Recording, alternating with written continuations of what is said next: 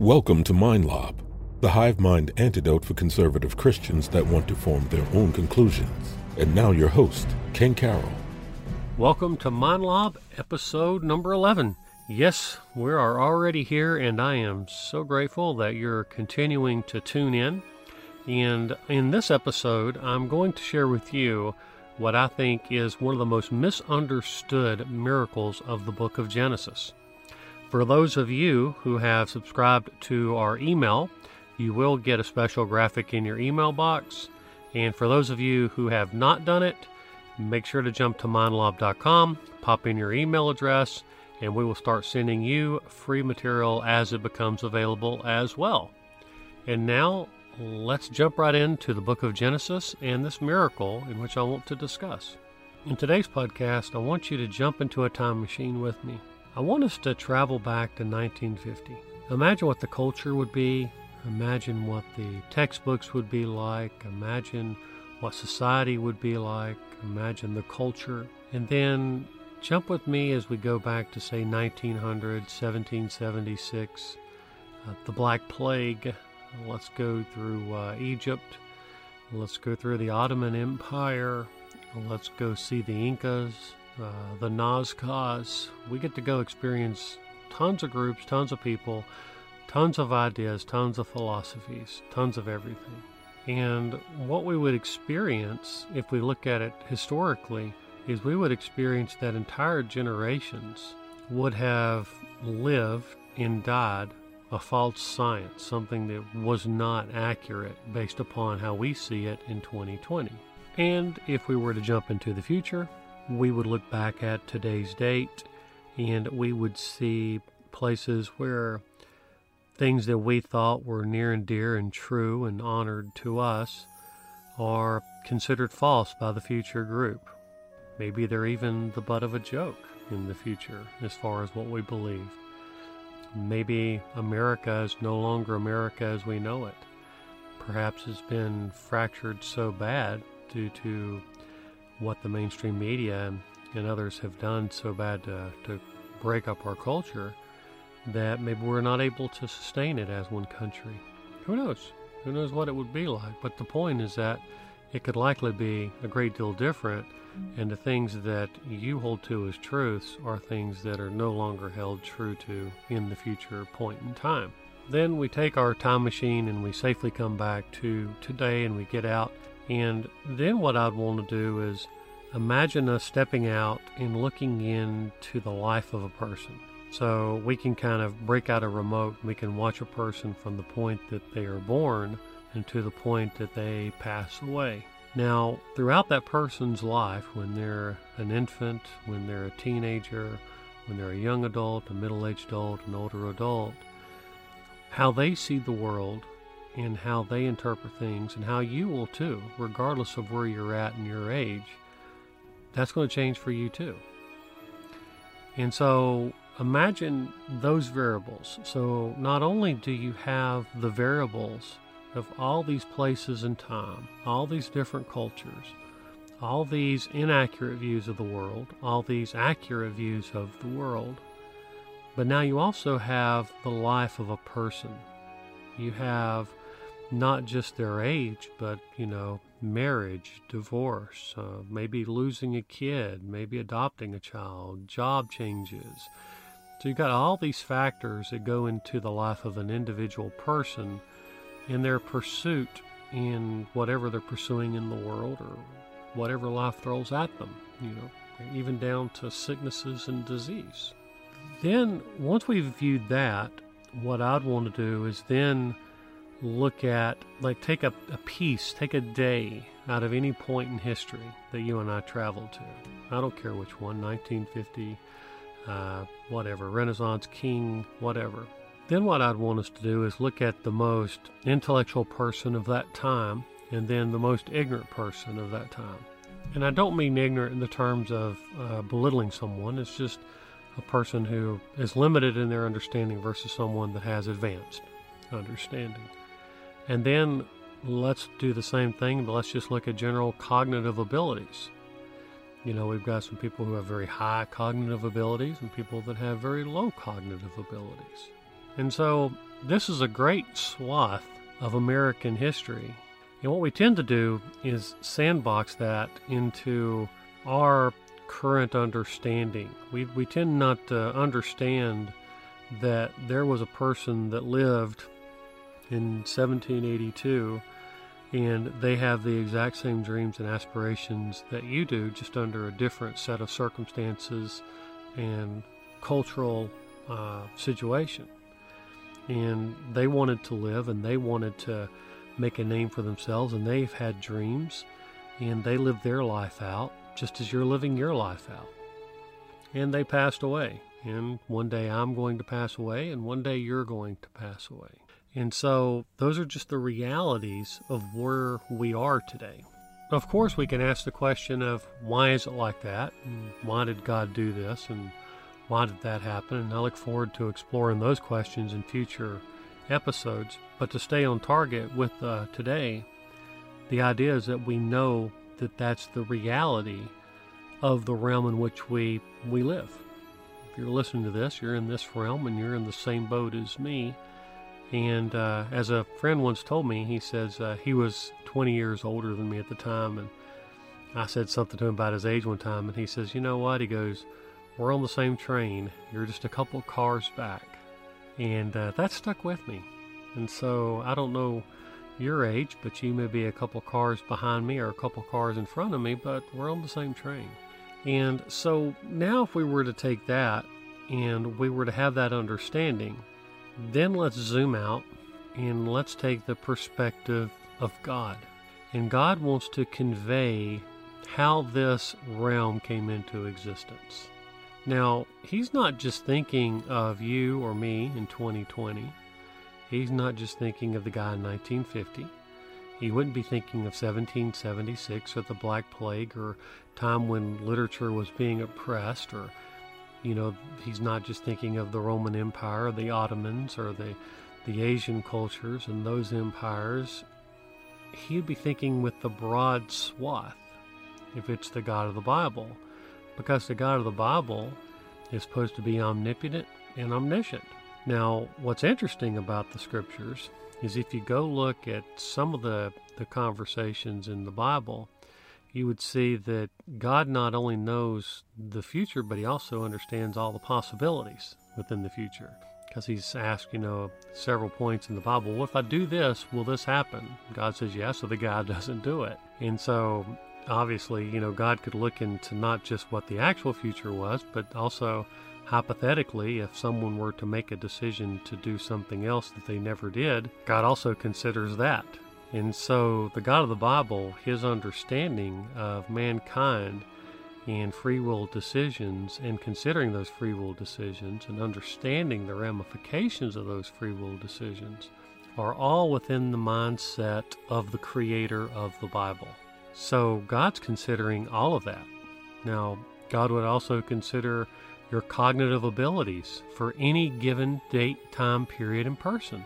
Because if he's trying to translate a message, it has to translate to the very least to the greatest. And you can do least to greatest in terms of physical, mental, financial, class, whatever the case may be, culture, uh, whatever that is. But God's message would have to transcend all of that if he's trying to translate a message to that entire group because he wouldn't just be trying to create it just for one group.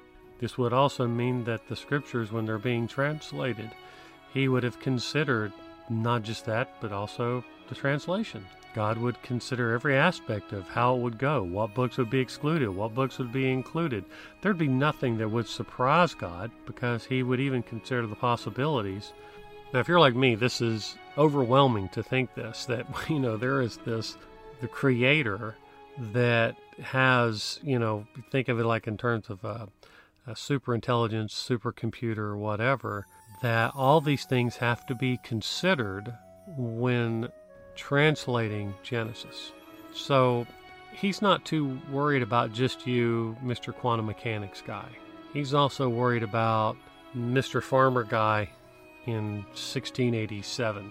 He's worried about that guy too and so it has to it has to work now not only does the scripture have to work for that diverse group, but it also has to work for generations and generations of people who lived under false understandings about the world in which they live. Because the scriptures, if it couldn't stand within those two, three, four, twenty, two hundred, whatever generations it is, then it wouldn't be able to make it to the other side. Perhaps it wouldn't have made it because then it's, oh, well, obviously it can't be true because this has happened, which has proven that, you know, it's, uh, it's a fable, it's fiction. Now, so, so God would have to consider all these aspects when creating the book of Genesis so that everyone gets it. And so when you get into the story of Genesis, you get the story of creation, and it's told using a language, a limited language with a limited vocabulary, and it's written in a way to where anyone can get it. Someone who starts off on a very uh, basic understanding gets the creation story. And what's interesting about it is anyone that has chosen to dig into the original language and then look into different aspects of the scripture and dig deeper and deeper and deeper, it has remained true. And so anyone can get it, and it transcends a truth beyond cultures, beyond misunderstandings, beyond understandings, and the truth remains intact. So let, let me give you an example of this. I was listening to, um, I think it was probably YouTube the other day, and when I did, there was a rabbi that popped up and he's teaching some class. And he gets on there, and I think that his point was that um, it's, you know, the scriptures are more uh, allegorical in nature. And one thing he does, he gets on there and he, uh, he says, And what about this talking snake? And they dub in like laughter behind the guy, like, you know, oh man, it's really crazy to believe in a, a talking snake. Um, however, if you were to go to, say, Michael Heiser, for example, and you were to break down this, in quotes, talking snake, the serpent, what you would find is that it could also be a triple entendre, meaning it has three different meanings. One of those meanings could be a divine being. And so you get into this idea that serpent doesn't necessarily mean serpent in that language. And so what you have when you start to dig into it is you have an understanding of your typical bad guy that anyone could visualize on one level. But then when you dig deeper into it, you can see that this could easily be a divine being as well. And that divine being is the one that tempted Eve. And so, you know, you also get into the idea of uh, good and evil. You know, it's uh, people people skip, you know, it's the tree of knowledge of good and evil. It's not just a tree of good and evil. It's the knowledge of good and evil that is that tree. And so this is this is the magic of Genesis. This is the miracle of Genesis. In the miracle of Genesis that I want to bring up to you today is the fact that it has transcended all of these cultures, all of these different levels of intellect, all cognitive abilities, it's withstood, it's withstood man when he didn't understand things correctly. It's withstood men when he did understand things correctly. It's withstood both the arrogance and the ignorance of man. And that's true today, too. I mean, listen to man talk as though we're standing at the top of the universe looking down and understanding everything. I mean, it, it's really quite silly when you when you think that you know, we're making observations about what exists outside the universe. And, you know, when we can prove that Santa Claus can make his routes mathematically, you know, and we're using, you know, the same type of uh, logic to figure out what's outside the universe, it just seems disingenuous to me. And the more that I dig, the more that I realize that it's really man's arrogance that extends beyond his limits and imagination, and it's not the reality or the, the physical uh, truth of things.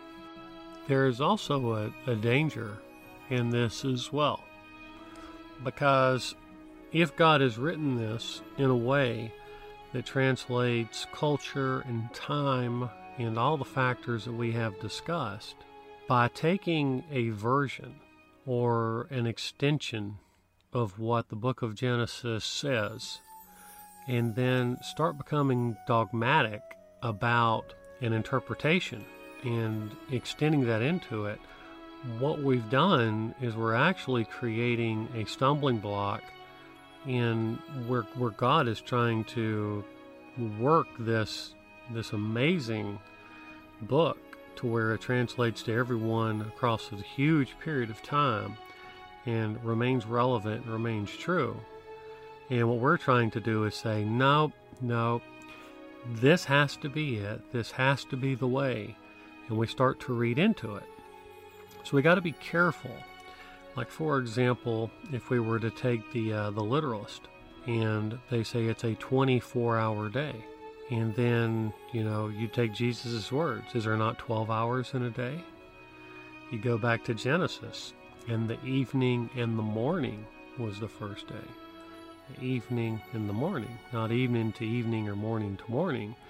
And then what you would hear in that debate is, well, but you know, the Hebrew people, that's when their day started and that's when their day ended. And so they're kind of using, a, I think, a flawed logic because what they're essentially doing is they're saying, well, the scriptures knew to say day meaning a human day, and God wouldn't say a human day unless he, he meant the word day. And then he puts a number with it to make sure we understand that it's a real day. But he didn't give them the understanding to to get this evening to evening, morning to morning to really bring it home that these were literal 24 hour days. And so there's some there's some problems there. And those problems need to be looked at honestly. And we don't need to cherry pick our favorite historical quotes or historical figures that just uh, make us feel really good about our particular perspective of the book of Genesis. I think it's amazing when you could have someone like a a Ken Ham who reads it on one level and he sees it, and then you look at a guy like Hugh Ross and he sees it from um, a certain scientific point of view. And now I'm, I'm looking at it from my perspective and I'm going, it's a miracle that this book translates. You know, I'm not making a judgment as to which one it is. You know, I want to start where the scriptures start and stop where the scriptures stop. And what we're going to find out is when we dig into Genesis 1 1, that uh, from the moment you hit Genesis 1 1, you're going to hit a lot of questions. And those questions leave a lot of room. And, uh, you know, if you've not read Unseen Realm by Michael Heiser, or not listened to some of Michael Heiser's stuff, you probably want to start diving into some of that as well. That'd be really good supplemental material to kind of listen to, to kind of get perceptions and then also bring to the table your favorite views too. I mean, there's nothing wrong with having your understanding, but I would argue that you don't want to be dogmatic with your particular understanding of Genesis if the scriptures are not locked in on those interpretations and very consistent. Again, one because you're you're probably tripping over God's divine plan to translate time and all these factors we talked about. But then the uh, the other thing that you're doing when you're doing those things is you're becoming a stumbling block potentially for people who are locked into a certain period in time, just as you and I are, and locked into a certain worldview that may or may not be correct, like you know materialism and uh, evolution, you know unguided, no mechanism, you know all these problems with evolution, and then you're trying to force a 24-hour day you know, then we've got to ask really what are we trying to do here? Are we really trying to honor God with what we're doing with Genesis, or are we trying to force our belief, our understanding, our perspective of the book of Genesis on other people? So, my argument would be that God, the orchestrator, well understood everything and he understood that different people would believe different things at different points. And the bigger perspective is to reach them with the gospel. and to translate very important core messages to those groups of people. And understanding that from God's perspective, no matter how far we go, no matter what we achieve, we're going to be so far beyond His understanding that even our most advanced understanding would be peanuts to what He gets. And so His perspective and our perspective would be significantly different under the Christian paradigm. So there you go. Hope that makes sense today. And uh, that's the miracle, guys.